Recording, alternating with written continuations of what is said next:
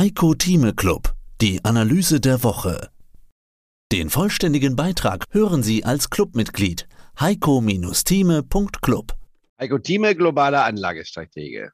Die Bären sind los. Du hattest ja in den letzten Monaten, muss ich ja sagen, immer wieder gesagt, dass die Kurse weiter fallen werden, weiter fallen müssen, deshalb Cash zu halten ist. Jetzt sehen wir einen regelrechten Abverkauf. Also da hattest du auf jeden Fall schon mal recht. Wir reden ja gar nicht nur über den Aktienmarkt, überall ging es runter. Was ist es denn überhaupt erstmal aus deiner Sicht, was wir hier sehen? Ist das schon Panik? Ist das Ausverkauf? Ist das Risk-Off-Modus oder was sehen wir da?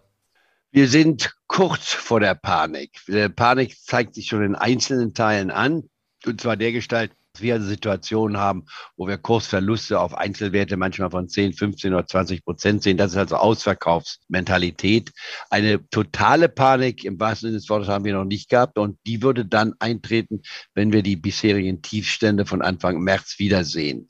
Und davon gehe ich nach wie vor aus. Ich schließe sogar nicht aus, dass sie noch ganz geringfügig unterschreiten, aber wichtig ist für mich auch der Satz, dass man hier insgesamt sagen kann, bitteschön, wir haben eine Bässe, globale Börsenbässe, aber keinen Börsencrash aller 2020, wobei letzteres, der 2020er Crash war eigentlich besser, in Anführungsstrichen, weil es nur vier Wochen dauerte und dann ging es aufwärts und dann konnte man also 100 Prozent Kursgewinne in einem Jahr sehen, was auch ganz selten passiert ist. Das wird ein etwas zermürbender Prozess sein. Es wird also nicht jetzt bilderbuchmäßig sprich nach unten gehen und bei 12.000 DAX haben wir jetzt alles da, bitte alle einsteigen, jetzt geht es auf 20.000 zu.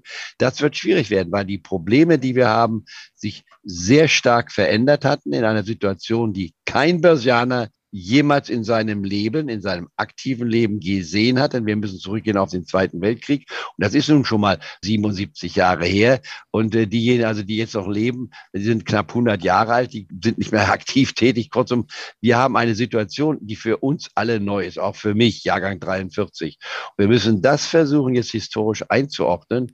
Und das ist nicht einfach. In anderen Worten, ich will es mal pauschal noch sagen und nicht Angst machen. Unser Club, das 20er Jahrzehnt wird ein sehr komplexes, sehr problematisches Jahrzehnt werden, weil wir einen 24. Februar 2022 hatten mit einem Krieg in der Ukraine. Aber ist denn der Krieg tatsächlich dieser Hauptfaktor, der jetzt belastet? Die Inflation, okay, vieles dieser Inflation kommt ja durch den Krieg, hatten wir aber auch schon davor. China, da sehen wir noch Corona, also das große Problem, das wir davor hatten, das da noch nachwirkt. Oder eben doch die Zinsen. Also so richtig gerappelt hat es ja eigentlich erst nach der EZB-Sitzung letzten Donnerstag.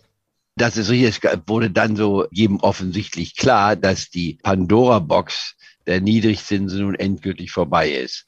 Es war eine Anormalität, auch übrigens ausgelöst durch eine Krise, nicht wahr, durch die Immobilienkrise, durch Hypothekenkrise in den USA 2008, nicht wahr, sich dann bis 2009 entwickelt hat. Ich darf noch mal erinnern, der DAX-Index war unter der 4000-Marke, der Dow Jones-Index unter der 7000-Marke und wir haben uns dann auch mit massiven Liquiditätsmitteln wieder nach vorne gearbeitet. Wir versuchten also eine Pleite größten Ausmaßes zu verhindern und das wiederum durch Deficit Spending.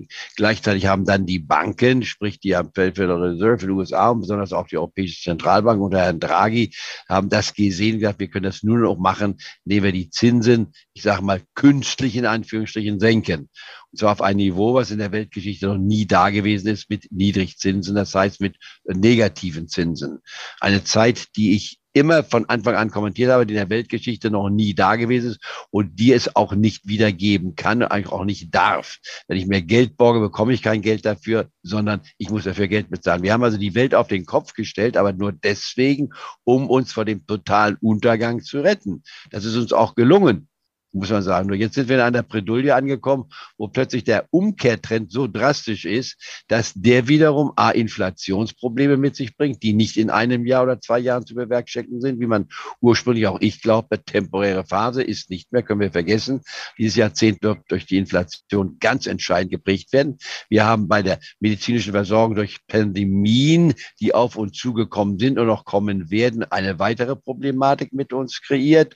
Und wenn man dann weiter sieht, dann haben wir eine kriegerische Auseinandersetzung, die Europa aufs Größte herausfordert und sich auf europäischem Boden abspielt. Bisher sind solche kriegerischen Handlungen auf den Nahen Osten beschränkt gewesen und andere Gebiete. Das heißt, wir haben heute eine total andere Welt und Weltordnung, die es jetzt gilt, richtig einzugliedern. Und wir hatten ja im Vorgespräch jetzt gerade mal gesagt, du hast ein Wort gesagt, das für mich sehr wichtig ist. Das können wir kriegerisch nicht lösen. Es kann nur auf diplomatischem Wege gelöst werden. Und davon sind wir zurzeit noch weit entfernt, denn die beiden Seiten sind so weit auseinanderklaffen, nur wenn zum Schluss die eine oder andere Seite oder beide Seiten erschöpft sind, dann muss zwangsläufig die Diplomatie kommen. Das heißt, einen Sieger im wahrsten Sinne des Wortes auf militärischer Weise kann und darf es nicht geben, dann würde Europa kaputt gehen. Ich glaube, wir sagen, wir geben dann, Russland ist der Stärkere, wir geben zu, wir lassen also Peter den Großen Nummer zwei jetzt entstehen und akzeptieren all das, was Moskau sagt. Bitte, das gibt es nicht. Es wird relativ komplex werden, um es höflich auszudrücken.